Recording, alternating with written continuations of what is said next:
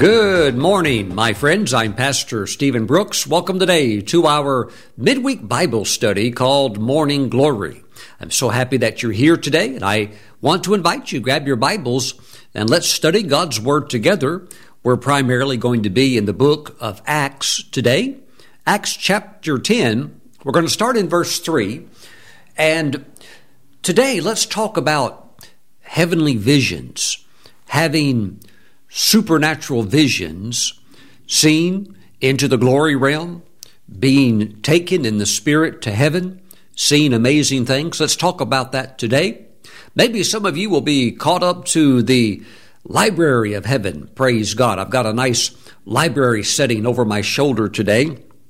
And I just believe that God's got some amazing things in store for you to see praise God, with your spiritual vision.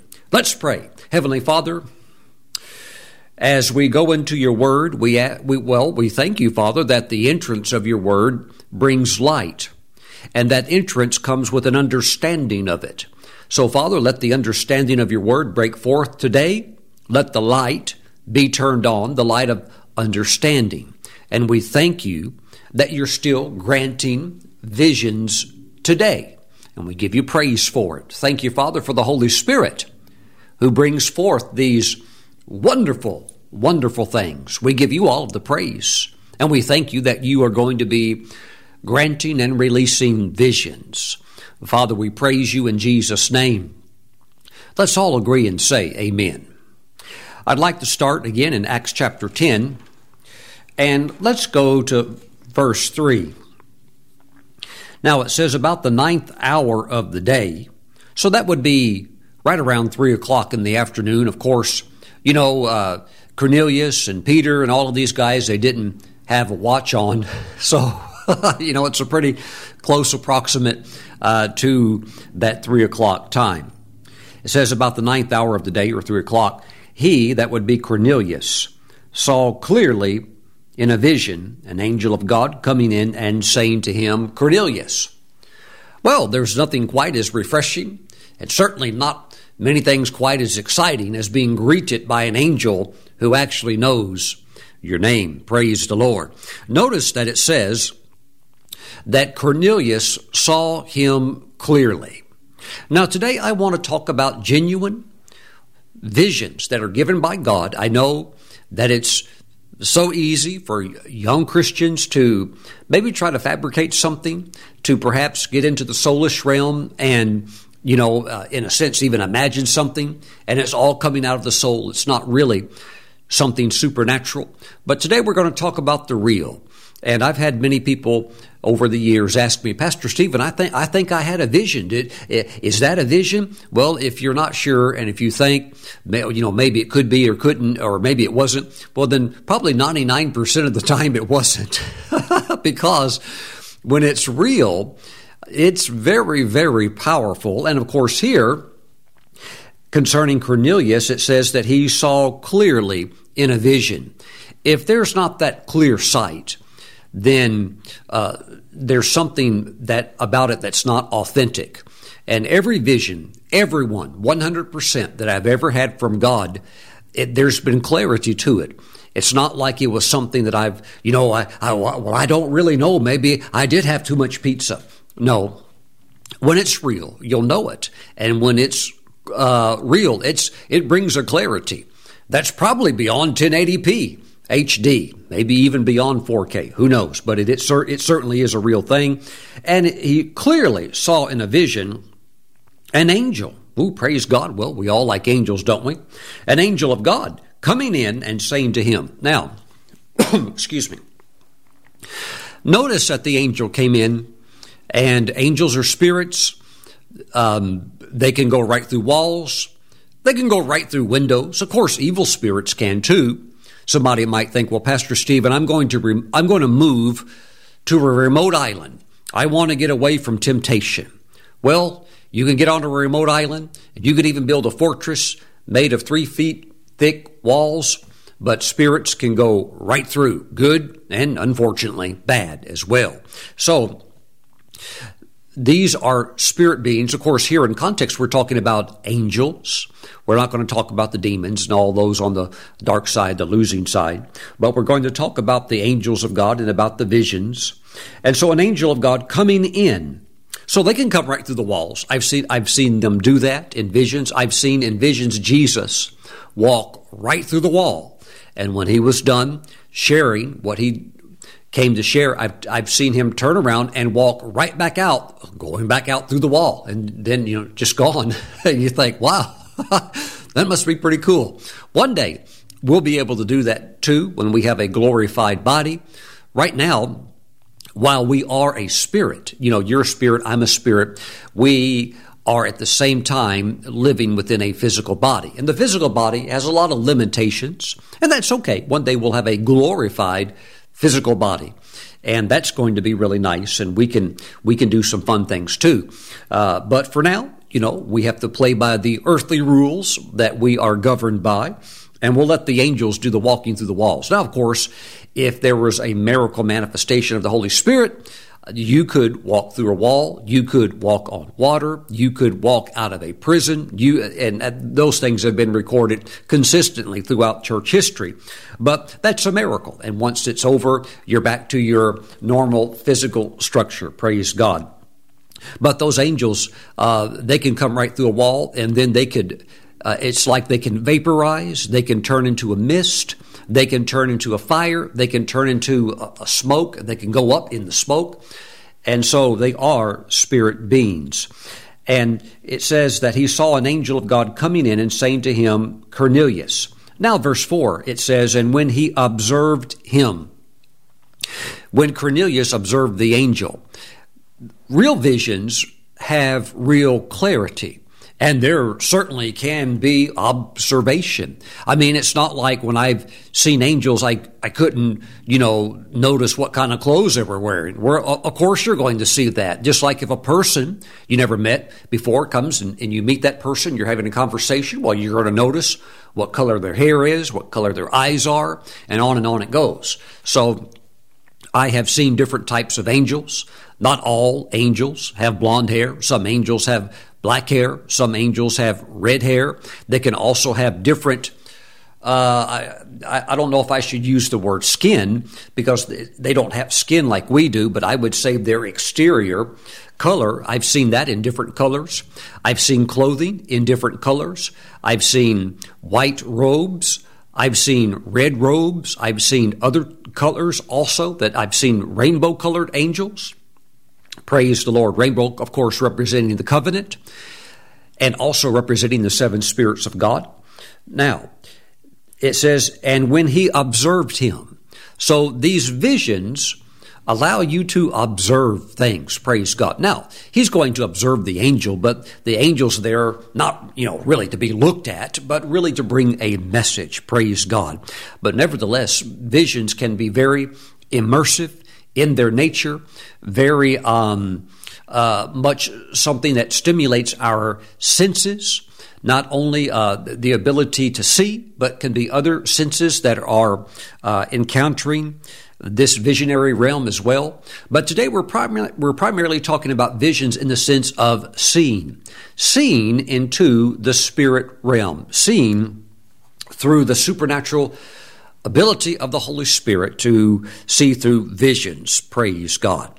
Now, real visions produce real encounters, and real encounters produce real change for the better. Praise God. So we're talking about the real, the genuine, and we need to be open to it and have faith for it because I believe that God is still granting visions today. They can be life changing experiences. Praise the Lord. Now, there are three types of visions. Today, I want to spend a little more time, I think, on the subject of the open vision. And that would be the highest form of the three types of visions. Uh, the open vision is the highest vision. And the first time I ever had an open vision I was probably about 24 years old. I was thinking about that earlier. How old was I when that happened? I was about 24 years old, and I had been baptized in the Holy Spirit for about two years. So my prayer life had gotten stronger in the Spirit, uh, the ability to speak in tongues, and of course, the, ability, the ability of having been immersed in the Holy Spirit allows the gifts of the Holy Spirit now to manifest. But the first time I had an open vision, I was 24 years old, and I was living with a roommate. And we lived in a small house, and his father owned the house. But he was having a real tough time. He was a nice nice guy. He was a Christian brother. He was also spirit filled. We we had some good prayer times together. But I realized that he was going through some things that he really needed some, maybe I could say, professional ministerial help. And he, he was in a place I couldn't help him out as a roommate. He was going through a devastating divorce, and there was tremendous friction between he and his wife that you know all the divorce papers and all that stuff's going on and you know I was just uh, you know 24 so I thought well maybe I can be an encouragement to him and stuff like that but then I, then I realized uh, no he's really struggling and he needs pastoral help he needs to really draw upon the Lord because uh, he was in such such a state of just distracted and discouraged and despondent he hadn't washed the dishes for two months when I moved in with him, the dishes were piled up. I mean, it looked like two feet high. He had never washed one dish. And I remember when I was talking to him one day, I had turned around to, to pick something up because I was trying to clean up and help him out. And when I turned back around to talk to him, when I looked at him, the Holy Spirit took me into a full open vision. And I saw with my physical eyes open, I saw him, and at the same time, I saw with my spiritual eyes. And I saw what looked like to be ants. Now, they weren't actually ants, they were evil spirits. But let me say this when you think of an evil spirit, they're not always like, you know, like full size, big evil spirits, you know, they can be ex- extremely tiny. They can be very small. And these evil spirits look like ants, and they were crawling through his eyes, they were crawling through his ears, they were crawling all over him. They're actually tormenting him. And the Holy Spirit allowed me to see that, to realize he's in deep trouble, and this is not a good atmosphere for me to be living in. And I told him how much I loved him and that I wished him the best, but I moved out uh, shortly thereafter. And uh, because, uh, again, he was in a mess. He had actually gotten in a situation where his ex wife, he had gotten in an argument with her father. And her father was so angry about the divorce that he actually physically beat up his son-in-law, which was my roommate, and I wasn't there when that happened or anything like that. But I just realized this is a very volatile situation, and I don't need to be living in a situation where I'm in a in between like a war that's going on. And so that was the Holy Spirit showing me that He needs a lot of healing, and sometimes healing like that, of course, not not only deliverance but healing can take. Uh, it can take a couple of years for people to grow and mature. And he was he, he had been wild before he got married. I mean, he was like super handsome and he had worked out and like, and so when he got married, he was just totally, although he was saved and spirit filled, he was just extremely carnal. And the woman that he, that he married, she was very beautiful and all, she was extremely carnal. So you had this clash.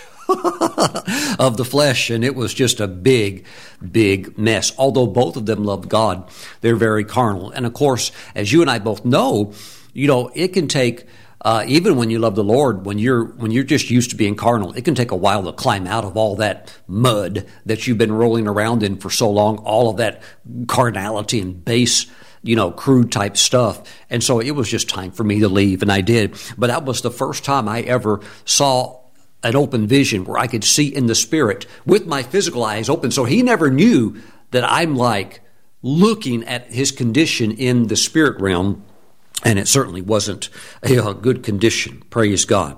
Now, I'm going to share some things today that I just want you to be mindful that a vision can happen to you at any time. You could be doing laundry and you can go into a full scare, uh, full, full, not scare, uh, full scale, uh, full color vision. And uh, it doesn't necessarily happen during your prayer time or your devotional time. It can happen at any time. Praise the Lord. I want you to be open to that it does make life quite exciting, praise God, when you realize that you can have one foot in the natural and one foot in the supernatural and you can live in the best of both realms. Praise God. Thank you, Jesus. Now, Speaking of open visions, let's go to, uh, well, before we go to Matthew chapter 17, understand he- here that what happened to Cornelius was an open vision, where he's just hanging out and suddenly he sees this angel come in and the angel calls him by name. So this is, uh, this is not something where he's like uh, uh, in a different type of vision. He's in an open vision. It's amazing. Saw the angel clearly. Praise God. Open your heart to open visions. Now, Matthew chapter 17. And there's different examples in the Bible of open visions, but here's uh, to me what's probably always been one of my favorite examples of it. Matthew 17, verse 1. Now, after six days, Jesus took Peter, James, and John his brother, led them up on a high mountain by themselves.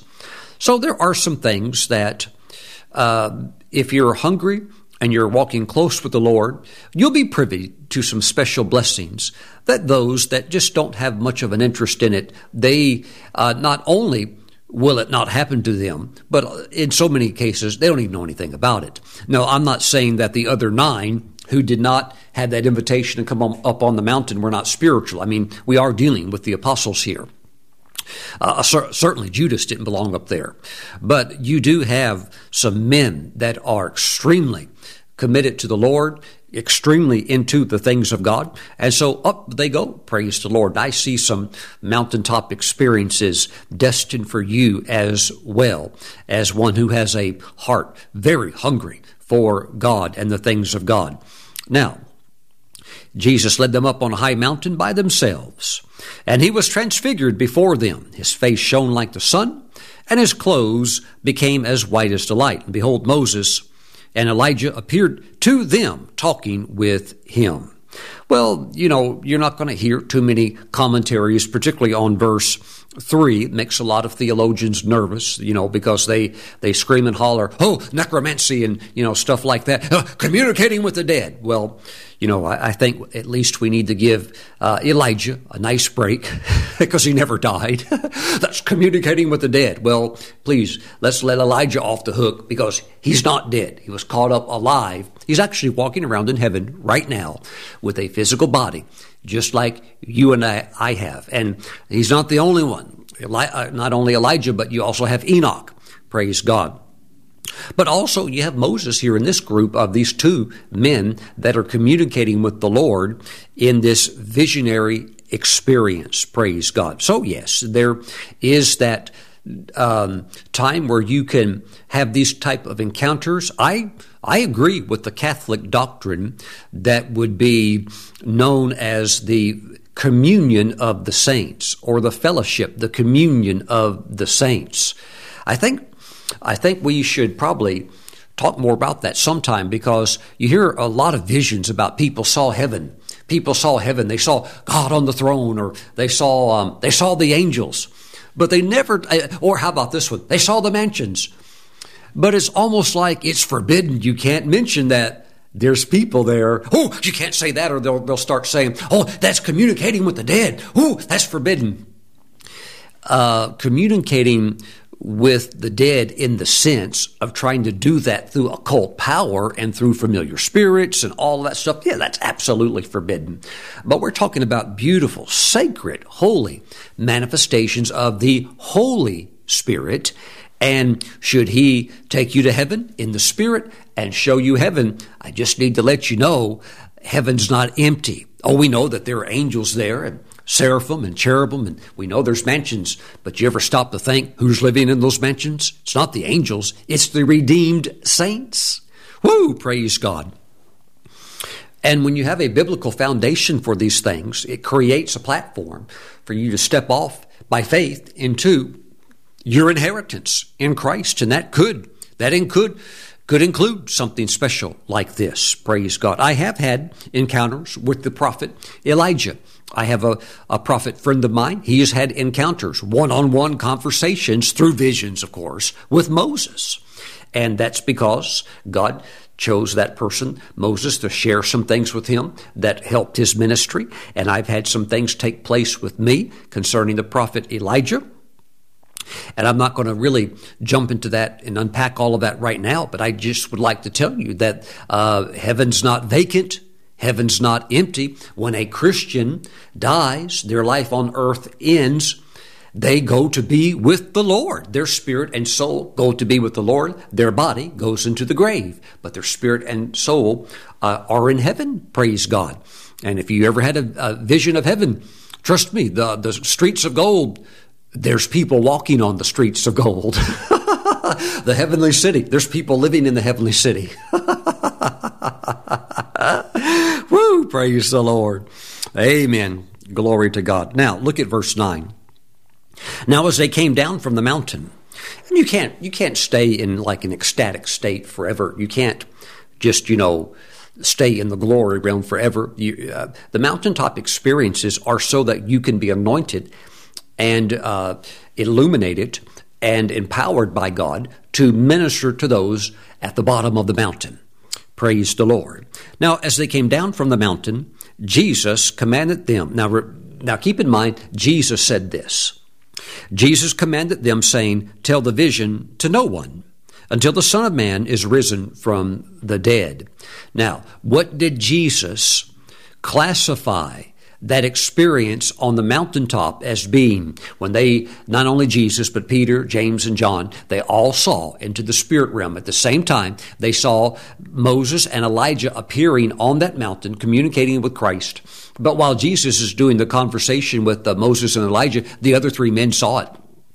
They saw it too.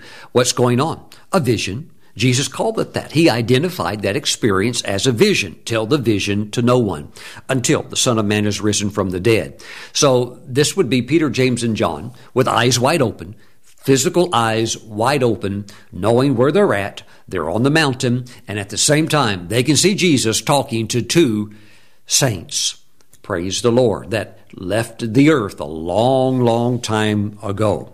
Thank you, Jesus. So, this again would be another example of what we would classify as an open vision. By the way, uh, here in Matthew 17, in this story, we actually have what, if we want to be a little more technical, it's not only an open vision, it's also a collective open vision. In other words, uh, this is not something that just happened to one person like Peter saw it and he wrote about it. No, Peter, James, John, they all saw it, and Jesus has also seen Moses and Elijah. So this is like a corporate type anointing where they are all, all four of them are seen in the Spirit at the same time. They're all four caught up in this vision, experiencing this vision at the same time. So there can be for the individual an open vision, but there can also be times when an entire congregation can see by the Holy Spirit's anointing and enabling can see, and you all at the same time, you're all seeing the same thing, and you're like, wow. Praise the Lord. That's I would say that's kind of rare, but I think we're going to see more of that in the coming days. The collective anointing for groups, believers together to see in the Spirit. Praise God. And it's always fascinating when that happens. You know, you can compare notes afterwards. Hey, did you see this? Did you notice that? Yeah, I saw the same thing. Yeah, I saw it. Yeah, it's pretty cool stuff. One time, just before the 2008 election, I think it was either like the night before or maybe two nights before uh, the presidential election of 2008, we had a a corporate prayer meeting at our church, and we had those from different churches, uh, intercessors there praying, and we're all praying in our office at that time. Had a big open area. Everybody's praying, and right at the end of the prayer time, we'd been praying for over an hour. Right at the end of the prayer time, I went into a vision, and I saw Jesus walk through the wall, come into the room where we were all at, and he walked right up to me and he shared something with me that was very, very interesting. I've talked about it before, but he, he personally talked to me and gave me a personal message. And then when he was done, he turned around and walked away and walked right back through that wall and he was gone. And after that vision had ended and he had walked through the wall and disappeared, I opened my eyes and lifted my hands and began to thank God. And a brother about 20 feet away, he said, Stephen, I saw him. He said, I saw Jesus walk through the wall, walk over to you, say something to you, and then turn back around and walk right back through the wall. I said, Yep. I said, He sure did, didn't he? He said, Yes, I saw him. so, you know, it's very fascinating how the Holy Spirit can manifest this ability to see in the spirit realm and uh, just be open. Be open to the moving of the Holy Spirit. And when it happens, just lean into it and uh, uh, embrace what God's doing. Enjoy it. Praise God. And then always write it down later. I'm talking about real visions. Any real, valid vision. Uh, it's something very special and it needs to be written down so that you never forget it. And there could be some things that you saw that you may not fully understand at that moment. Maybe two or three years later, you'll have a much better grasp on it. That's why it's so important to write down exactly what you saw. Don't, don't add anything to it.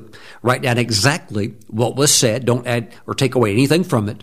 That way, it is preserved and it will prove a benefit, not only for that moment, but of course in the days to come. Praise the Lord. Now, Here's a question Can you pull someone into your visionary experience? I think this is something we should touch on a little bit today. Let's do that by going to 2 Kings chapter 6. And in verse 17, you will see that yes, you can pull someone who doesn't, maybe we could say they're not yet activated, or maybe we could say they're just not yet um, mature enough to get there yet on their own. But you can pull them into the Spirit. Yes, you can. 2 Kings chapter 6, verse 17. Take a moment and turn there with me while I get a drink of water.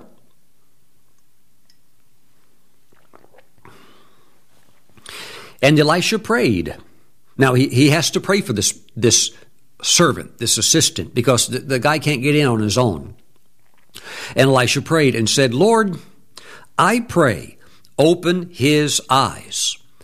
Well, Pastor Stephen, the man's eyes are already opened. I, I don't. Now, of course, again, we're looking at another open vision.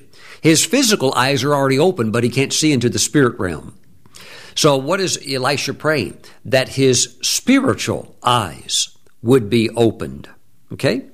I pray, open his eyes that he may see. In other words, see spiritually, see into the spirit realm. Then the Lord opened the eyes of the young man, and he saw, and behold, the mountain was full of horses and chariots of fire all around Elisha. Yep, just like Elisha said. Well, now, Pastor Stephen, I thought that Elisha, I thought he was making all that up. Well, he was the real deal. And those that knew him knew he was the real deal.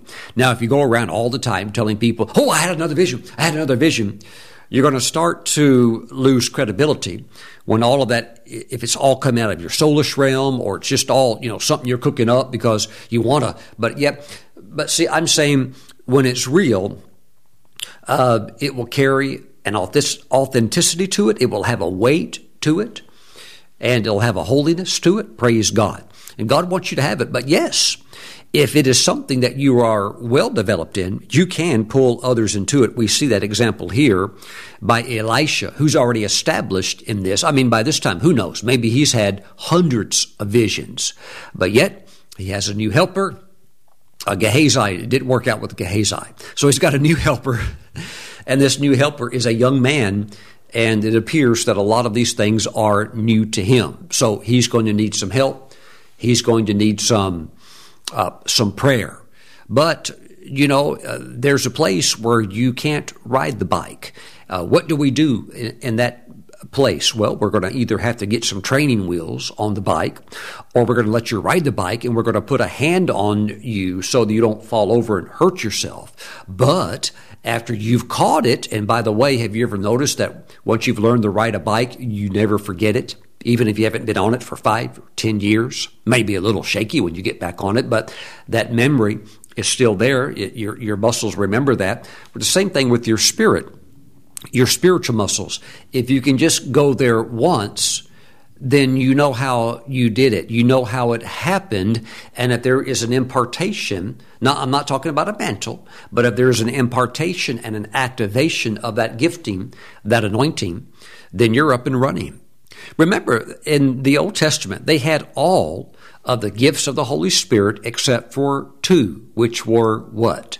The two they did not have were tongues and the interpretation of tongues, which is distinctly for the new covenant dispensation. Now, today we have all nine gifts of the Holy Spirit, but even back in the Old Testament, they had seven of them in operation.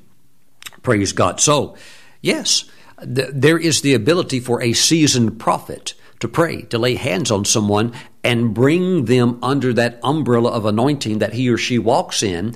And next thing you know, you can get pulled into that uh, and you can move into that realm. Praise the Lord. There's a beautiful story about William Branham's son, Billy Paul is his name. And uh, William Branham was traveling, uh, going from meeting to meeting, and he was in a he was in between meetings, staying in a hotel, uh, a little bitty uh, rinky-dink type hotel. Maybe I should call it a motel, not a hotel. And Staying in the room is his son, 14 year old son, Billy Paul, and William Branham's brother. So that night, at about 2 o'clock in the morning, Brother Branham was conversing with his personal angel, the ministry angel that God had assigned to him. And he asked the angel, Can I, can I, how can I say this? Show you to William Branham said, To my brother and to my son. And the angel said, You can show me to your son. God permits it that your son will be able to see me. And so William Branham went and woke up Billy Paul, who was 14 years old, 2 o'clock in the morning. And he had a pillow, though. William Branham softly had a pillow over the face of his son. And he woke Billy Paul up and he said, Now, son, I'm going to I'm going to gently remove this pillow but I'm going to allow God's going to allow you to see something. The the angel that ministers with me. Because by that time, uh, Billy Paul had already been in many, many of his father's meetings and, you know, ran the product table and stuff like that. So he always heard his dad talk about this angel and stuff. But, you know, it's not like he ever saw him or anything. Well, William Branham said, Son, when I pull this pillow back, he's going to be standing right over here in this area. And don't be afraid. He, he, will not hurt you or anything like that. He, he's a protector, but he's going to be standing right over here. And so William Branham slowly removed the pillow, and his son looked, and sure enough, there was the angel of the Lord standing there in the motel room. Now, what's interesting is that Billy Paul said it wasn't quite how he thought it would be. To him, it, it, there was a man standing there and so sometimes we think all of the angels have to have wings and uh, stuff like that. That's not that's not the case. They don't all have wings. Now, Billy Paul said that the angel did have a white garment on, but he looked he looked like a man. And for, from his perspective, it just looked like a man that was standing there, and it kind of scared him a little bit. And his father said, "No, son, he's an angel. He, he's here. He, he's with me." And it's a beautiful testimony. It's actually, um, if if you ever want to hear uh, Billy Paul's testimony about seeing his father's angel. There's a, a video on, on YouTube. It's called A Testimony from Brother Billy Paul. So if you just went to YouTube and type that in, you could hear that very sweet story of how he saw his father's angel. But keep that in mind. William Branham had visions often, so he often could see that angel through the anointing of the Holy Spirit. But for others, they would just hear about it. But it is true that Billy Paul said later there wasn't one time after he saw that angel, there wasn't one time after that when he was in those meetings, he knew exactly when that angel would come on the platform. And although he couldn't see it come on the platform, he could sense that presence. Same presence he, he discerned in that motel room that night.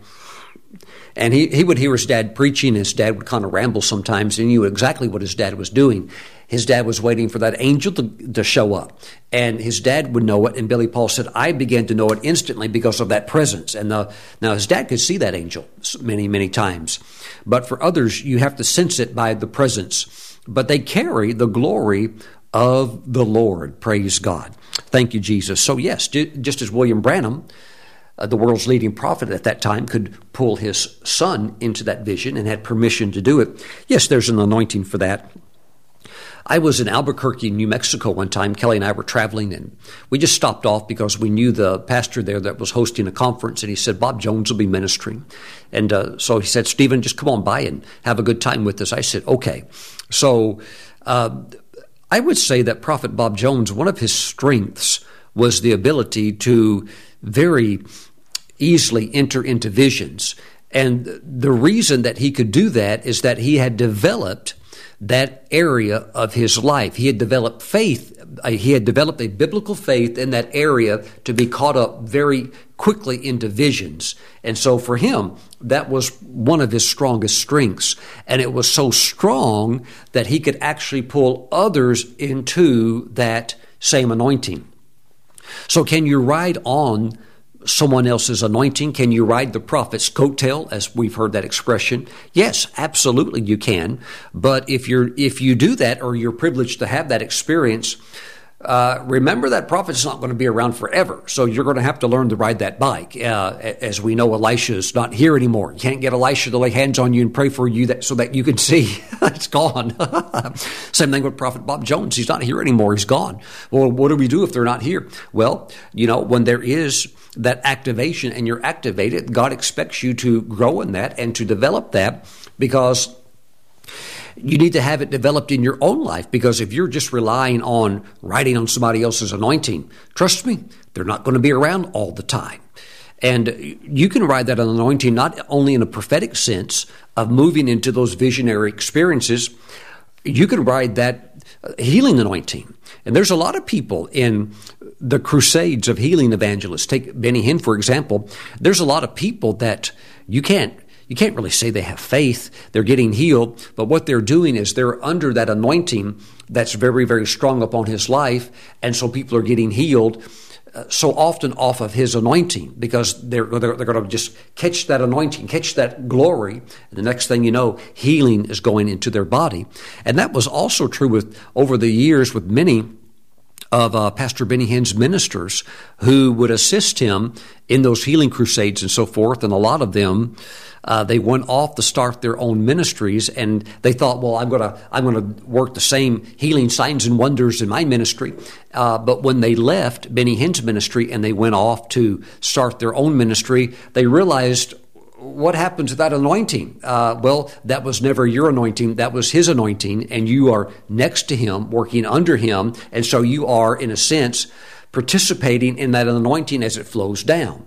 Psalm 133, the anointing, the oil of the Spirit flows down over the head, comes down the beard of Aaron, comes down over the garments, over the body of the corporate body. So a lot of those uh, uh, good men, they found out later, oh, that was actually his anointing. Uh, we thought it was ours, and you know, but that's all understanding kingdom dynamics, also uh, spiritual protocol, which is why if you want something to stick and to stay, uh, you're you're going to have to really understand honor and uh, if, if, there's honor that's being demonstrated uh, month after month, year after year, then you're probably going to receive an anointing that will uh, be resident within your life, not, and not something that just will lift uh, once you're away from that person. Uh, these are things, of course, we understand uh, in the kingdom of God. Bless the Lord. But let me give an example. in that meeting, in Albuquerque where Bob Jones was ministering. He just said, he, he told the audience, maybe there was about 2,000 people there. It was at a convention center. He said, I'm going to pray for you. And he said, when I pray, the Holy Spirit will just catch you up and you can just go up. Your spirit can go up. And, um, well, I wasn't ministering, so I'm up, I'm at the front. And he's got a whole bunch of people lined up, a couple thousand people. Uh, you know, people are just standing up. And uh, so I'm just kind of like walking around having fun because, you know, I'm just relaxing. I'm, a, I'm, a, I'm not ministering, so I'm having fun. And uh, I know the pastor is hosting the whole thing, so I can enjoy myself. And uh, so when Bob Jones prayed for people to go up, to be caught up, you had some that had valid experiences, but I could see others were really kind of struggling. One man was actually kind of frustrated. He was up, up he was up the front and he said, "Nothing's happening. Nothing's happening." and I walked over to him. I just put my hand on him and prayed a blessing. I said, It's okay. I said, It's all right. I didn't try to explain it, but here's, here's what's going on. If you have no prayer life and you have no close walk with God, and you just expect somehow they're going to still pull you in and you're still going you're going to ride the elevator up it's not going it's not going to happen even with a tremendous uh, anointing that's flowing uh, it, it's not going to happen you're going to have to walk with the lord you're going to have to uh, you're going to have to pursue the Lord. And if you're doing that, and then you encounter an anointing, trust me, you'll, you'll uh, whether it's a healing anointing or whatever it might be, or prophetic visionary anointing, yeah, you can ride that just as easy as a surfer can catch a big wave and stand up on the board and off you go. It's it's not rocket science, but uh, if you're gonna if you're gonna surf in the spirit. You, you need at least need to have a surfboard. Praise God. Have a prayer life. or all of this, you know, you're just going to think, oh, there's nothing to it. Well, there's not if you're a meathead in the body of Christ and you, you don't really love God. You don't really, you know, you're just consumed with, you know, uh, stupid movies and, uh, you know, ignoramus television programs that insult your intelligence. And then you think you're going to go into a meeting and one prayer is just going to pull you into the glory. Well, not unless there is some kind of outrageous glory, right? So it's not going to happen. But if you're just cooperating, even if you don't even know, but you have a hunger for God and you're open and uh, you really want the Lord, yeah, you can get swept into it. Um, I was in the back room, uh, in the green room after that conference was over, and uh, I saw Bob Jones, and uh, I, uh, I uh, he asked me to come over to him, and when I did, he said, "Do you want to go up?" And uh, I said, Yes. He said, Well, lift your hands. I lifted my hands. He touched me just once on the forehead, boom. And the next thing, I, I, I had closed my eyes. The next thing, I just saw a vision just run off right in front of my mind, clear as clear, clear could be. Didn't what, didn't try to make something up or imagine something or anything like that. I just I was I was there. My my spirit was in heaven, and I could see exactly where I was at. I was actually in the city of the heavenly city, and I would I would tell the prophet Bob Jones, okay, this is what I'm seeing, and then he would say, okay, this is what that means. And then he, he would say things like, now keep on walking. And so I would walk and I would go here and there, and he was explaining things to me. And finally, as uh, as I kept on walking, I ended up on a dirt road out in the country, and he began to translate that, you know, the, you know, prophetic meaning of these things, and basically said, "Stephen, you're called to the nations." Hallelujah! And I've been running to the nations ever since. Glory to God. Mm-mm. Woo! Praise the Lord. So, yeah, you, you could ride that anointing. But remember, you want to learn to ride the bicycle yourself. You don't you want to like continually stay in training wheel cycle. I mean, if a kid does that, the other kids are going to start laughing at him. Hey, when are you going to take those training wheels off? right? You want to be able to ride yourself and just get in the spirit. You don't want to always be saying, Elisha, now please come over here and pray for me again. I, I really liked that last time you did that. I, I'm ready. No, no. You, you need to enter into that and catch that flow and develop your own spiritual muscles in those areas. It, now, this is if you have an interest in this. And that way, um, you're going through your spiritual journey, not just you know hoping for another sovereign visitation that might only happen once you know, in 20 years, or for some spiritual believers, it's never happened, you know. But but you learn to cooperate with the Holy Spirit, and you have a very tender, sensitive heart. So you can very quickly respond the moment the Holy Spirit begins to move. You can go right in. You can go right in, and you can catch that anointing and develop that, get better and better and stronger and stronger at that, and uh, you'll find out that it's a very, very beautiful thing. Now, I do know uh, you know, I've seen a lot in charismatic, prophetic, Pentecostal type uh, meetings in churches where you're, you're always going to have those that say, "Oh, I go to heaven all the time." Pastor Stephen, I was there yesterday. I was there this morning. I, am there, and you know, it's just you have a lot of that fluff and fake and goofy and all of that. But the bottom line, the core truth is that there is an anointing to go up if you develop that, you can get real strong. Just like you can you can develop your faith in certain areas, like for finances or for healing or for other areas. You can also develop your faith in the area of visions. And when you do that, and of course you do that by hearing the word, meditating on the word concerning that subject or that topic, and you can um, you be- can become quite uh, quite strong in that area. Praise God. Mm-mm. There are certain things that God has anointed me with in the area of certain types of spiritual gifts where, yes, I can pull others into that anointing that I, that I operate in. And the more spiritual they are, the easier I can pull them in. Now, I'm not talking about an evangelistic anointing because you can be spiritually dead. You can be unsaved or not born again, but you're going to hear an evangelist operating that anointing of salvation and preaching that, and that's going to pull them in to receive Christ in his eternal life. But as far as believers go, yes, I mean, if if you're prepared, if you're prepared and you're you're ready, then uh, we could go a lot further together than just one person trying to do all the pulling. Mm-mm. That's why the Apostle Paul said that when you come to the to the assembly, the assembling together of, of believers in the Lord, then, you know, you're, you're not coming just to extract, you're also coming to bring something. And one of the greatest things you could bring is just your heart prayed up and ready for whatever God might want to do. So as the Holy Spirit begins to do it, you're just pushing along with that in the Spirit.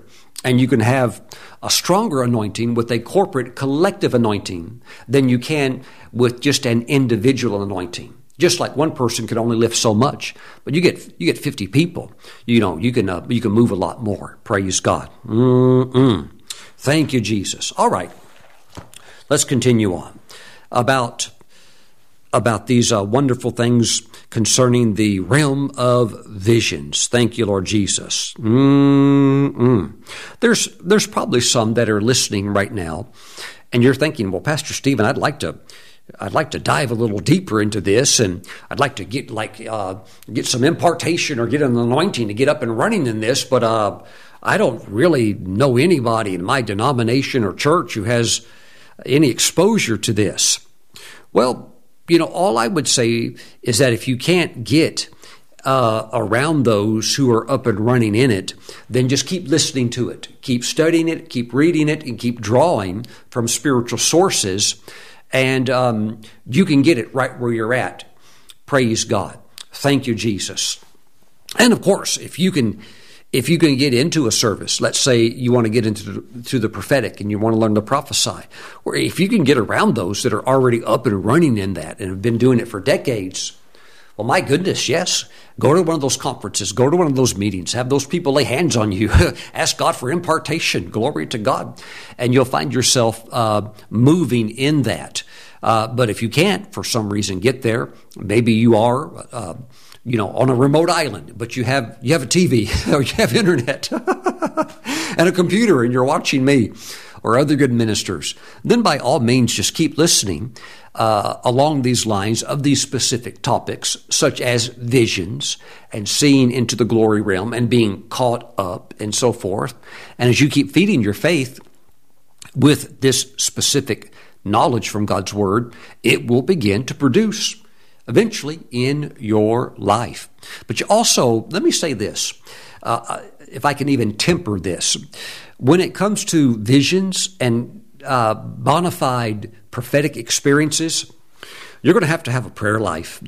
Uh, it's almost impossible to get into this if you don't pray.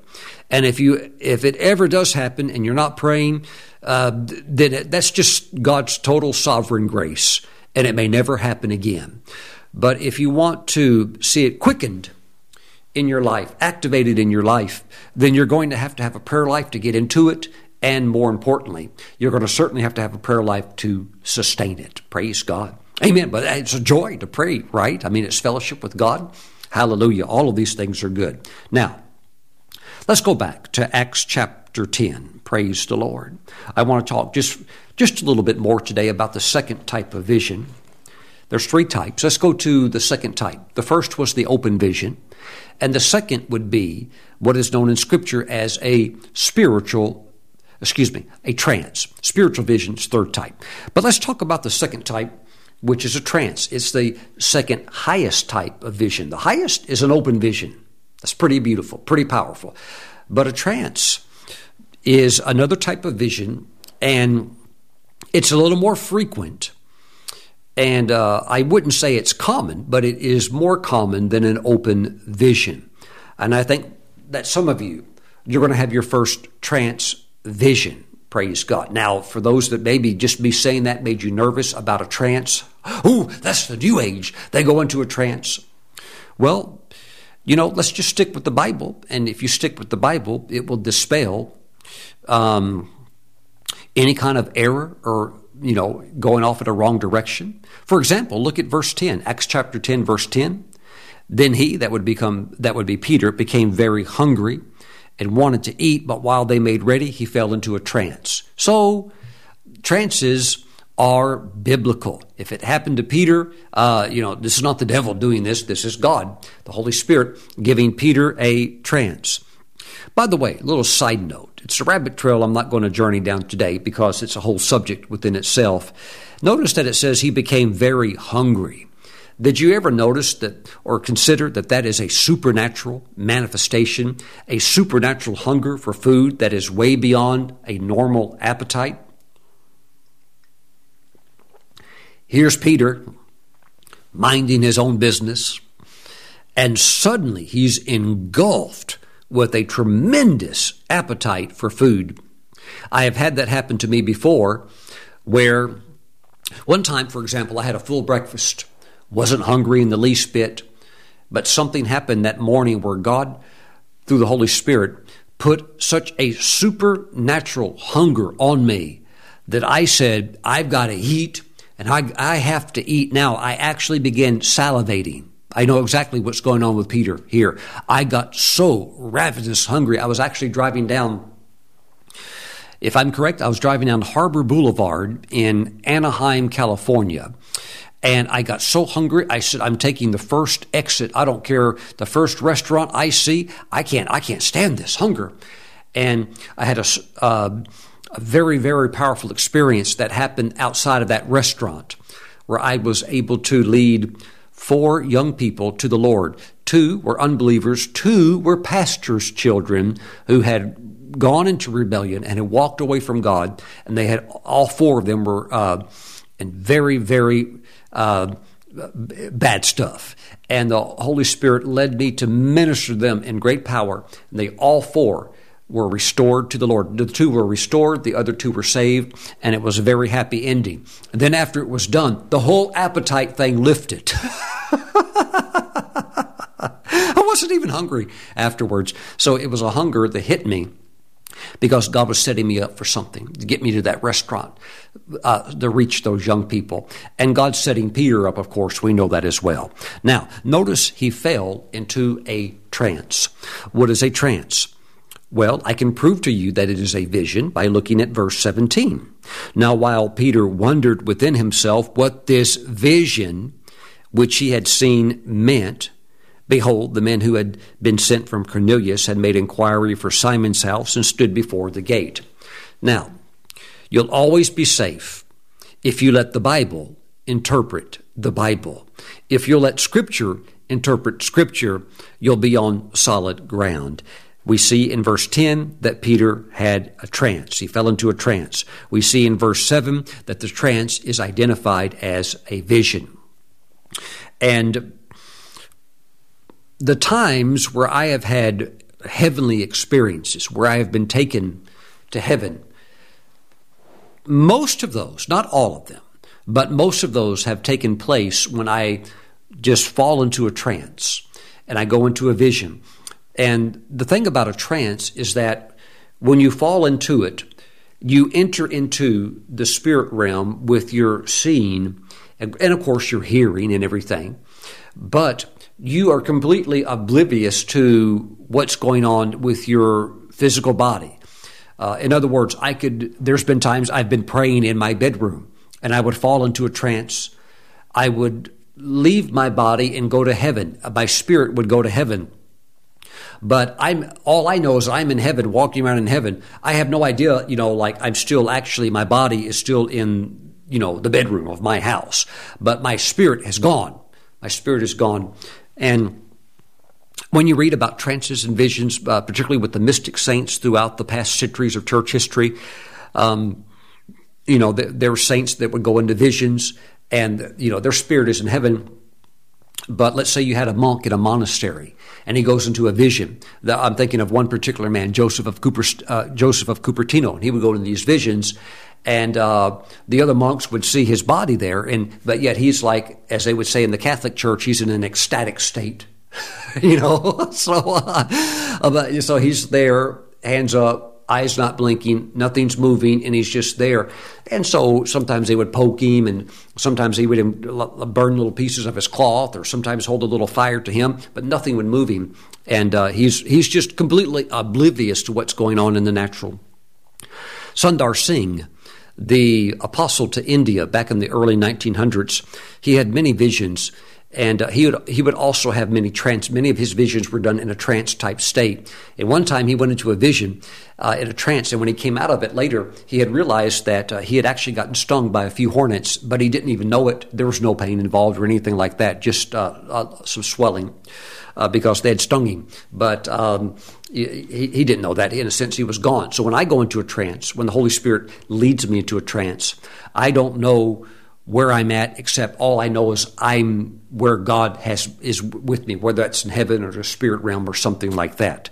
Praise God. I'll give you an example. It was a Wednesday night. Let me go back some years. It was a Wednesday night church service. I was pastoring and we had a good time and nice praise and worship, nice message. Um, but what the people didn't know is that my heart on the inside was broken.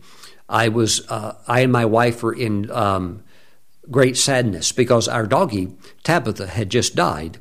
And I can't remember right offhand if she lived to be nine years or 11 years. I'm thinking she lived to be 11.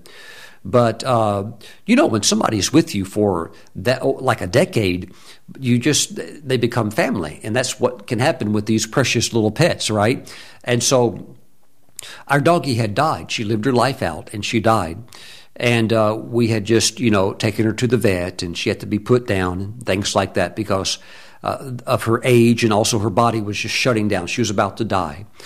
And uh, it was so hard for us and you know she she died in my arms and uh, it was just very very um, I was so sad, but you know I had I had to go minister at the church, so I pulled myself together but on the inside, me and Kelly were both just uh, tore up because we loved that doggie so much.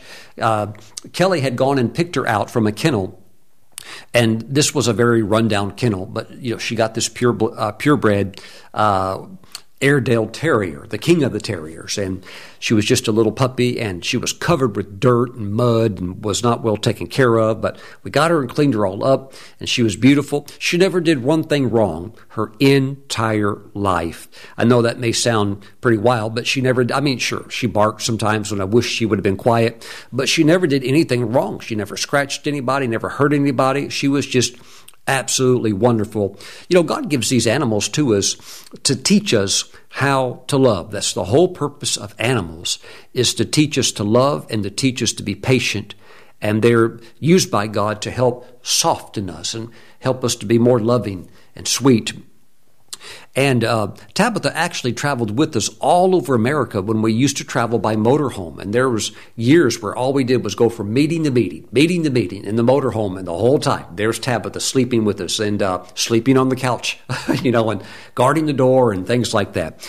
So anyhow, when she died, I was so sad, but I had to do the meeting that night, and the Holy Spirit helped me get through it. And when I was closing the service after the message was over and we wrapped things up, I said, let's now have the closing prayer. And I was doing the closing prayer. And as I was saying the closing prayer, I, I started going into a vision and I knew I was about to go all the way in. And I quickly said, I quickly announced, I'm going into a vision. God bless everybody. Good night. And I'll see you next time. And boom, I just let go in a sense where I just let the Holy Spirit pull me in. And I fell into a trance. And I went down on my knees. And the next thing I knew, I was in heaven. Praise God. Now, everybody else that was in that room that night saw me kneeling down. And they began to quietly and respectfully stream out and to leave the service because the service was over. but I'm gone. I'm I don't I don't know anything about that room or anything else. I, I just I'm in a different world and uh, I'm in, I was in heaven. My spirit was in heaven. two angels met me and escorted me to my heavenly mansion. Now, this is actually the mansion that is designated for me and Kelly. Now, some, some people get a little nervous with that. Oh, Pastor Stephen, when you when you get in heaven, you don't you're not married and stuff like that. Uh, as if you don't know that used to be your wife. I mean, I'm like, oh, okay, so I understand what Jesus taught about marriage, but yes, if spouses, those that were husband and wife on earth, want to live together in heaven, absolutely you can. And let me go a little bit further. I don't know why some theologians almost like take delight in trying to knock the wind out of Christians and discourage them by trying to get so intellectually brilliant that they're actually getting. Uh, I don't know if I should say stupid, but I've heard I've heard some theologians say now there are no mansions in heaven. That word in the Greek means dwelling places. Uh, you know, in other words, so don't don't expect a mansion. They're just dwelling places, as if maybe there's like a Holiday Inn or something like you know we're going to be staying in. I don't know what they're trying to, uh, but they're just always trying to pull down any hope or any joy. Let me tell you from a first hand witness with my own eyes of walking around in the city of God and walking up the street and walking up to my mansion, there are real mansions. Yes. yes. Amen. I, I would I would not deny that for martyrdom. You couldn't pull that out of me with wild horses. I was there in the spirit. I saw it. I saw my mansion that angels took me inside. Lots of wood, lots of exotic stone. Uh, the wood appeared to be like deep, like cherry mahogany. Um, it was beautiful, beautiful, beautiful. And they led me down a hallway. And I, I just somehow knew this is leading to the living room. And one of the angels who was in front of me turned around and he did like this. He went, shh in other words, be real quiet. And we kind of, if I could say, tiptoed down the hallway. And they took me into the living room of my mansion, of my wife and I's mansion. And I, there in the living room, I saw a beautiful fireplace with the fire on. I saw an exquisite mantle. Woo! I felt the anointing. I saw the mantle over the fireplace. I saw the beautiful living room, and I saw in front of the fireplace what we would call like a beautiful oriental type rug. And there, laying on the rug asleep, was Tabitha. I saw her there. That would be her. Now I know her body went into the earth, but her her spirit, her soul are in heaven. I saw her laying on the rug, asleep in front of the fireplace. And what I saw next uh, just um, melted me to pieces. I saw her collar. She had a new collar on, but first of all, she all of her youth was restored. She looked phenomenal. The, the same beautiful coat of fur that she had when she was like in the prime of her life, and just all of her muscles filled back out, and the beauty, and she was asleep. She had a collar on that was solid gold and I don't know how they do this in heaven. It's like the gold was solid but flexible, comfortable at the same time. And I saw in cursive writing, it said Tabitha Brooks going around the collar. Woo! Hallelujah. It said Tabitha Brooks. Praise God. And when I saw that, the love of God just melted my heart. And I felt such phenomenal, the, such phenomenal love of God go through my whole being. The angels walked me back out down through the hallway very quietly. We went and did some other things, and then later they allowed me to uh, to see Tabitha at a dog park. Now they did not take me up to her, um, and I did not get to pet her or anything like that. But I saw her from a distance at a dog park. The park was probably, I don't know, it was bigger it could have been bigger than the state of North Carolina I live in. I couldn't even see the end of the park, and it was it was all on a level beyond the world's finest golf course. And I saw an angel take a tennis ball, and she loved chasing tennis balls. The angel took a tennis ball and threw it uh, easily, but it looked like it went a mile.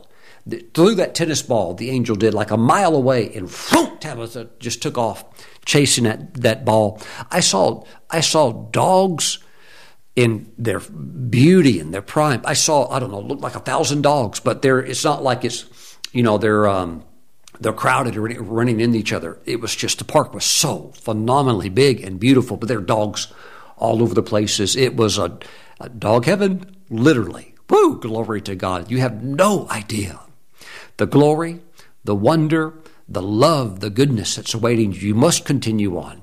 You must keep the faith. You must cross the finish line and go all the way. Mm-mm. Praise God. Amen. You know, years before that had ever happened, I was talking with a prophetess one time, very godly woman. And uh, she was in her 80s. Her husband was in her 80s. The husband was my treasurer for my chapter that I, I, I was the chapter president of a full gospel businessmen's fellowship international chapter. And he was my treasurer, and she was his wife. Her name was Maya, uh, Henry and Maya. And Henry didn't have a bone of what we would call prophetic visionary. He didn't he have any of that, didn't have an ounce, and didn't really care. now, he was a great treasurer, good with money. He had worked a good job all of his life, but he didn't have what we would call uh, like a supernatural anointing of the Holy Spirit, but she did. It was all over her.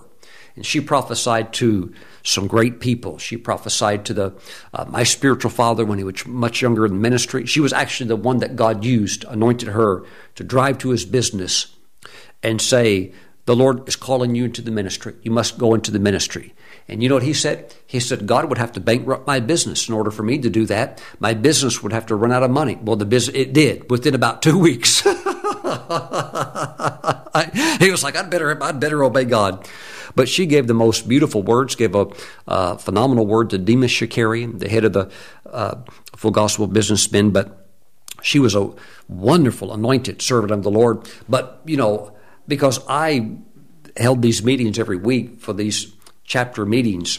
Uh, and then when the meetings were over, you know, and we're kind of like just relaxing and talking about the meeting, it gave me the opportunity to talk to her about spiritual things. And I would say, Maya, can you can you share with me some other things that you've experienced through God's visions, some other things that you have seen? She talked with me about one of the times, and she told me and my wife Kelly about one of the times when Jesus took her to heaven in a vision. Now, now it's kind of interesting because now she is in heaven. She, you know, she lived her life out and she died, so she's there now. One day, praise God, we'll all be there. But she told me about the time when, uh, you know, Jesus took her to heaven in a vision, and she was allowed to see different things. She was actually allowed to meet her father. Now, her father was a Christian. He had died many years earlier. But she was allowed, permitted by Jesus to meet her father. She was even allowed to go over to his heavenly home. And she visited him. And she, to her great, joyful shock, when she went into her father's home, there was the little dog that the fa- that her father loved. Uh, there was the little dog that she grew up with. Now she was, I think, like in her sixties when she had this vision, but that was the family dog when she was a little girl that she grew up with, and there was that doggy. She said in her father's home there in heaven. So she saw the family dog, the, the dog that her daddy loved. But um, this is interesting. She said, Father, she said, Daddy, she said, I have to ask you a question. I, I just want to be kind of you know, transparent here. Um, Jesus has granted me this vision to be with you here for this amount of time while I'm with you in heaven. And I, I see these things, and I've seen some amazing mansions while I was being taken to your home here. And uh, he lived in what you would call like a heavenly townhome, maybe a like a heavenly condo, which is compared to earthly standards, what he had was still beautiful, but it wasn't like a big whopper mansion or anything like that. And she said, Dad, she said, I've seen these other mansions and um, yours is actually kind of small. So, like, what's up with this? What, why do you have this smaller home? And he said, Maya, I never told you this while you were on the earth and while I was on the earth. I never t- spoke to you about this. But for years and years and years, God had called me into the ministry and I never obeyed him. Jesus called me into the ministry, and I never stepped into it. And because of that disobedience, that is why I'm living in this type of a residence, uh, which was nice. But was it like this phenomenal heavenly mansion that you envisioned? No, no, because of a lifetime of decades of disobedience and saying no to the Lord. And there's no telling how many people he could have won to the Lord or how many lives he could have influenced for good. He didn't do it. Now, he, was saved, but um, no, he never obeyed the Lord in that area. And that caused a loss of rewards. Praise God. Thank you, Jesus. Heaven is a beautiful place. We know who we belong to, and we know where we're going, and your every heart's desire will be there. If you run out of time here and something didn't get accomplished, it'll be waiting there for you and a lot more. Praise God. Thank you, Jesus. Hallelujah. Glory to God.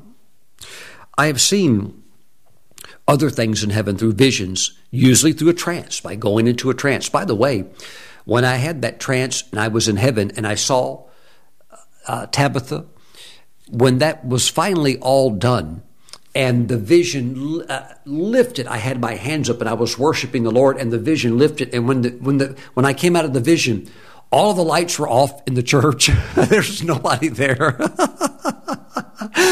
uh, the deacons locked everything up. My wife had gone home with my daughter, and I was there all by myself. I'd gotten totally lost. I didn't know what time it was. Quite a bit of time had passed. All of that time, I had been in heaven completely unaware of what was going on in the physical realm. That's what happens in a trance. You are in a vision and you're not aware of what is going on in the physical realm. Praise God. Hallelujah. I have other, I've had other times when I've been in heaven, again, having fallen into a trance and going into a vision, have seen into heaven, have, have gone to heaven, and I have had the privilege of meeting redeemed saints. Again, there are streets of gold in heaven. Nobody's going to argue that. I just need to let you know that there are redeemed saints walking on those streets, not just angels. A lot of people, um, they never want to talk about the redeemed saints lest they be labeled as like a crazy person or something like that. But all of your loved ones in the Lord, they're all there in heaven. That's why we want, we want to do all we can to reach the lost for Christ so that they can receive salvation and so that they can uh, make it to heaven as well. Praise God. So, yes, I've had the privilege of talking to various redeemed saints. I have two spiritual mentors. I won't say who they are on the world wide web over the internet or something like that, but I do have two redeemed saints that are, I would call them spiritual mentors. And if that sounds a little bit strange, all I can do is encourage you to Read church history, and you'll find out that many of the great uh, ministers throughout church history, uh, particularly those that would be considered prophetic in nature, they all had spiritual mentors. Because while you're going to have mentors on the earth that will help you, it just could so be that there are some in heaven that have a keen interest in your life, and particularly in the area of winning the lost and in the area of revival and the area of ministry. Praise the Lord. And so I have been privileged to, to have those divine encounters. One time I actually met when I was in heaven having had a vision and being caught up to heaven, I met one of the 24 elders. That was a very, very special time, unforgettable time. I, I, I, don't know what his name was. All I can say is that he was a man that looked young, but at the same time, I could tell he was of ancient age. Had a long beard, had a beautiful robe, had a golden scepter in his hand with a, a, a beautiful uh, ruby uh, about the size of my fist, a beautiful ruby on top of the golden scepter, and uh, representing the spirit of wisdom and also representing authority and uh, I was privileged to talk with him and also to receive ministry from him. Praise God. He prayed for me because I wasn't sleeping well. oh, praise the Lord. My friends, these things are very real. Peter fell into a trance. And then verse 17 now, while Peter wondered within himself what this vision which he had seen meant. In other words, the trance was a vision. So, can you pull out of something like this and miss it? uh, you could if you were um, if you were not walking in faith. Just because the Holy Spirit is manifesting doesn't mean that you can just um, you know kind of like uh, get out of the Spirit. You need to stay in the Spirit. You need to stay in faith so that um, you you just receive all that God has for you, particularly in that initial process of stepping into that vision or leaning into it. And uh, I mean, if you're not quite in it yet and you hear the phone ring, just do all you can to just, I mean, to, to ignore a distraction and pray, starts praying in the Spirit and just lean into it, and boom, you'll go all the way in. You'll go all the way in, and then you'll receive the blessing that God has for you in that. Praise God. Glory, glory, glory to the Lord. Praise God. I feel the anointing of the Holy Spirit. You know, um, I was raised in a denominational church that did not believe in miracles, but they did believe in salvation, and they were very strong on that. And I'll always be thankful for the church I raised in. Uh, I was raised in because at least I, I came to know Christ, which is the greatest thing a person can ever know. But then later, when I was a young man in my 20s, I received the baptism in the Holy Spirit. And I began to realize there's more. There's the gifts of the Spirit. There are visionary experiences.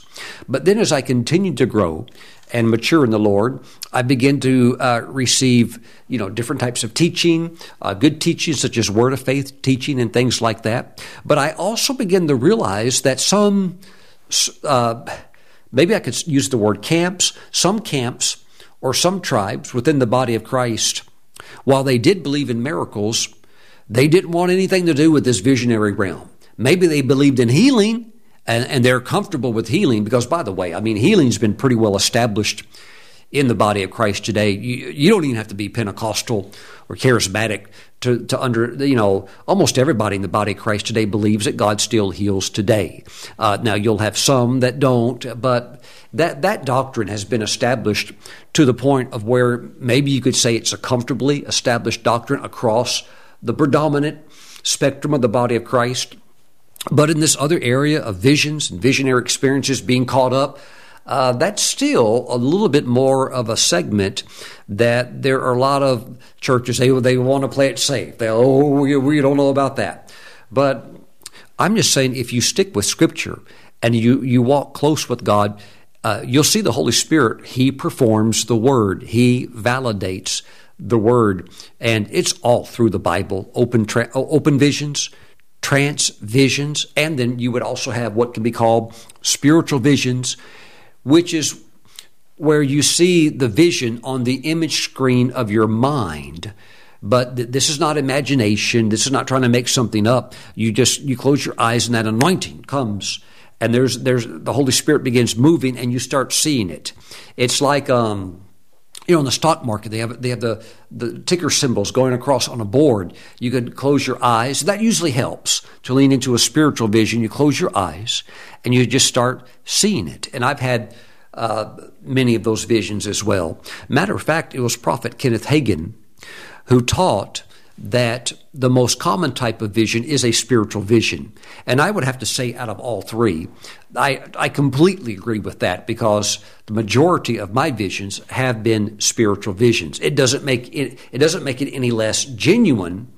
Uh, it just uh, means it's more common and it's easier to get into these experiences through that first level of the spiritual vision. Praise the Lord. Mm-mm. Thank you, Jesus. Glory to God. And you know, if if if you're around somebody, they're always quote, how can we say, having visions, and you know, you don't really, uh, you know, you you just sense it's just a lot of fluff. You know, just say, well, you know, tell me something I don't know. You reveal something supernaturally that will give uh, credence to that, because so often, when the Holy Spirit is moving, He's not only moving through discerning the spirits, which is what's taking place when you're having any one of the three visions. But so often the other gifts will operate too. I love the uh, uh, many, many stories of Dr. D.G.S. Dinakaran. When he would have his heavenly visions, uh, he would often come back, uh, not only having seen heaven, but uh, he would meet people in heaven, and uh, sometimes he would have messages for others on the earth to deliver. Uh, one time he was in heaven, and he saw a woman that he knew uh, now she had died now she's in heaven because she, she, got sick and she died so now she's in heaven. But dr Karen knew that on the earth her husband was extremely saddened and still very sorrowful about her death and uh, you know her uh, home going to heaven. He just missed her and he was very very sad. So he saw that woman in heaven and he went up to her uh, and he said that when he went up to her, she was actually in a in a, a, place of worship. She was worshiping the Lord with many other people, but he was allowed to talk to her. You know, kind of tapped her on the shoulder and said, "Hey, hey, it's me." And oh, uh, oh she recognized him, of course. And he said, um, I'd, I'd, like to talk to you just for a moment because uh, your husband on the earth, he's very, very sorrowful about, he's still sorrowful about your death. He misses you greatly and he feels like there wasn't a, a closure. He goes, she goes, Oh, she goes, okay, when you go back after your vision is done and the Lord sends you back, uh, have him go find uh, this one Bible.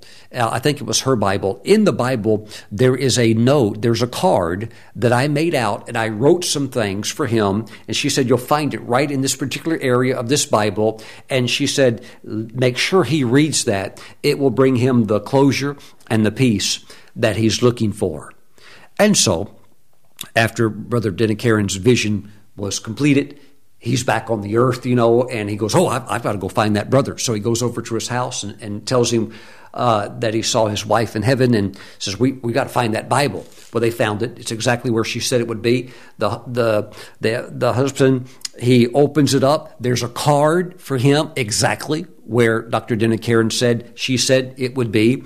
And he reads it and just weeps, and it brought the closure and peace. It was she she knew she was going home, so she had written some things to speak uh, secretly, sacredly, just to him. And it really, it really, uh, uh, you know, you, you can still love and miss the person, but it brings that healthy closure. Praise God. Look, that, that's why these things are so sacred.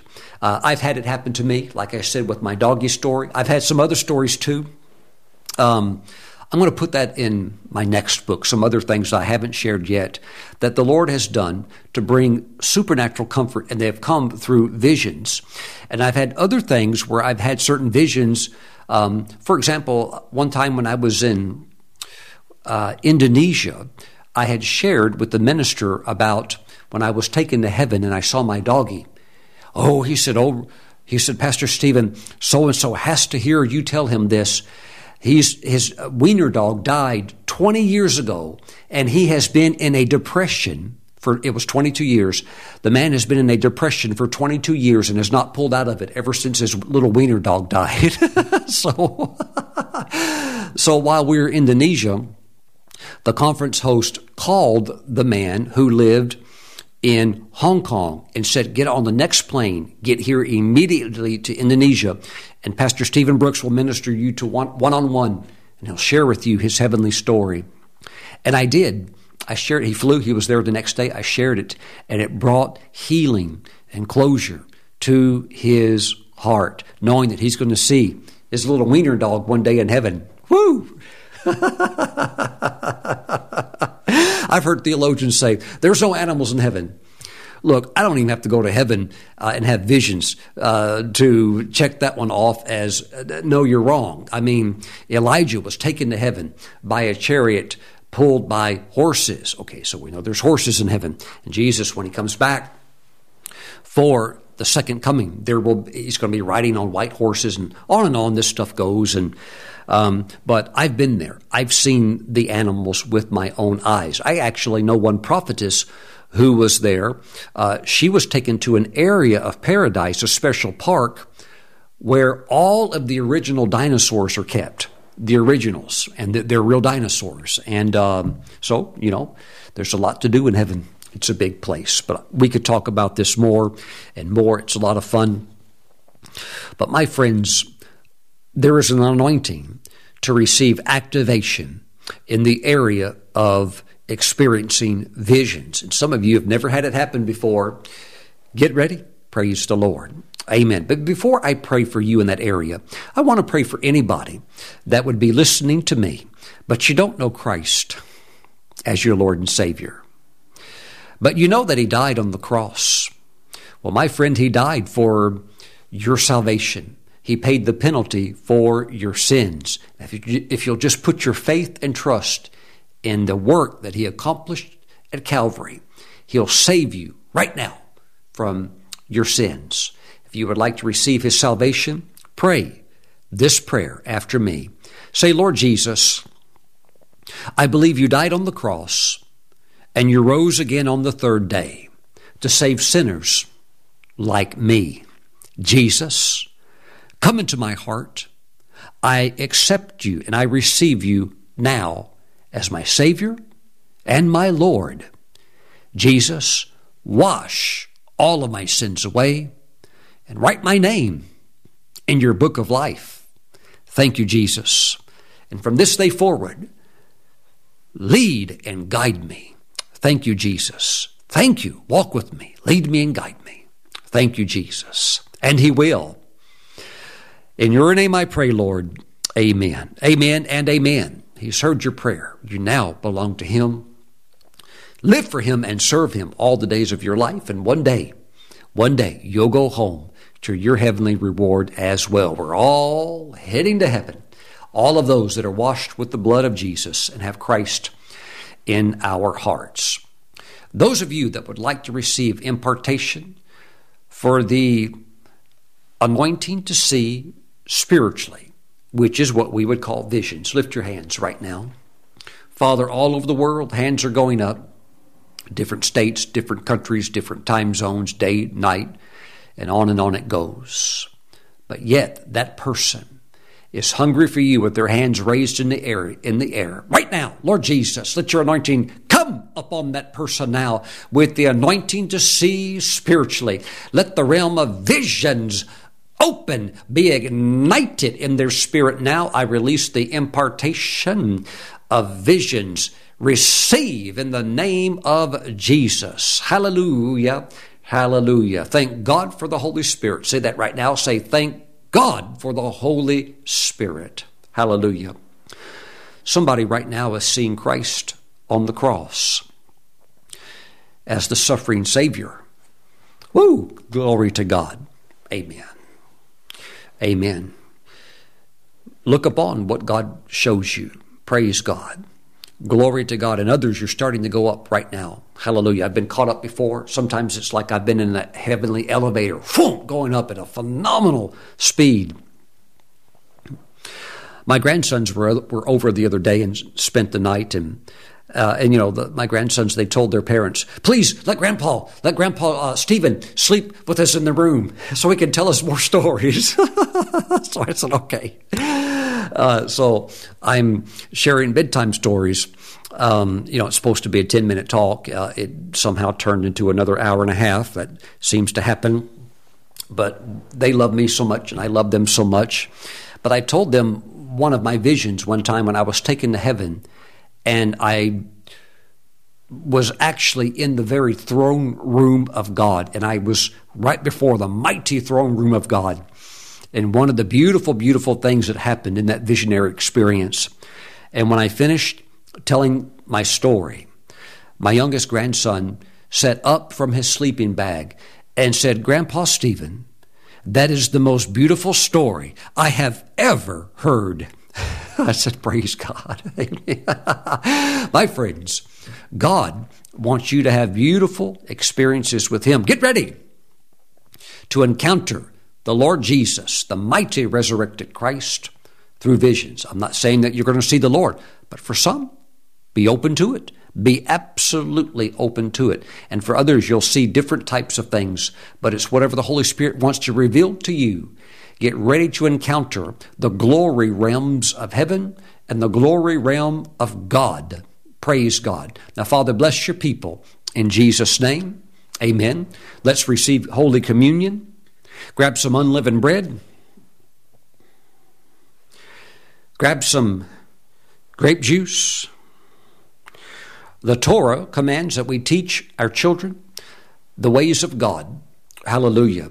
That's not only how to uh, live your life in the sense of obeying the commandments of God, that's also teaching them spiritual principles and spiritual truths of how they can walk in the Spirit. Praise God. Don't don't, don't leave that to uh, just thinking, well, somebody else will teach them that. Like, well, who? That needs to be you. Praise the Lord. Amen. Lead them into the holy things of God. Let's pray together. Father, we thank you for the bread, the juice. We consecrate it and set it apart as holy through this prayer. And we thank you that this is now the flesh and blood of Christ, our Savior, the man of Galilee, the Messiah, the Messiah, the Son of God who has come. He's already come. He's going to come again to take his own home with him. Now, Father, we thank you for the flesh of Christ as we receive it. We thank you that there has been the release of activation, and we thank you in your own good time and in your own good way, and of course, with our own good cooperation. We thank you that visions are our inheritance, and we believe in visions, and we will experience visions. We thank you, Father, we receive the body of Christ now, knowing that all of his promises are yes and amen, and that concerns visions. In Jesus' name, amen. Praise God. Let's receive.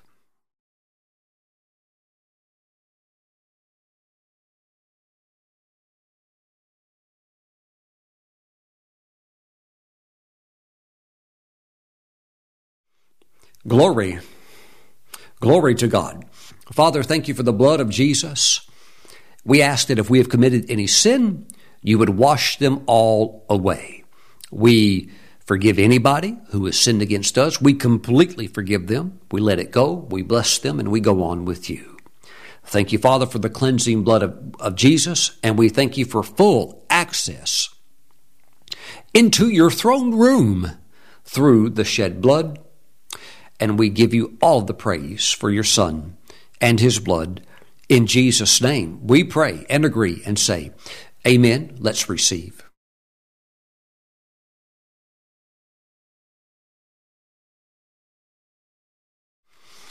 Praise the Lord. Your walk with the Holy Spirit requires a flexibility. You can't be super rigid and say, not now, you know, Lord, you can't. No, no. God can do whatever He wants, whatever He wants. We need to go with His flow. Glory, glory. Use wisdom, of course, yes, but you yield to that to that anointing. You yield to the Holy Spirit. God knows what He's doing. He's not going to manifest uh, at a wrong time or wrong place. If he's moving, you you just walk in wisdom, uh, just like I did. You know, like I closed that that meeting out that night in prayer, and then boom, I'm free to go. Went right into it. Everybody else spirit filled. Nobody nobody had any trouble. Everybody's happy. Everybody's knows what's going on. God knows what He's doing. Just go with the flow. There's no telling when the Holy Spirit's going to move, but when He does, He's going to take you into these special experiences of visions. Get ready. Get ready to receive glory, glory, glory to God. Hallelujah. Hallelujah. And you know what? There might be some that see it that don't understand.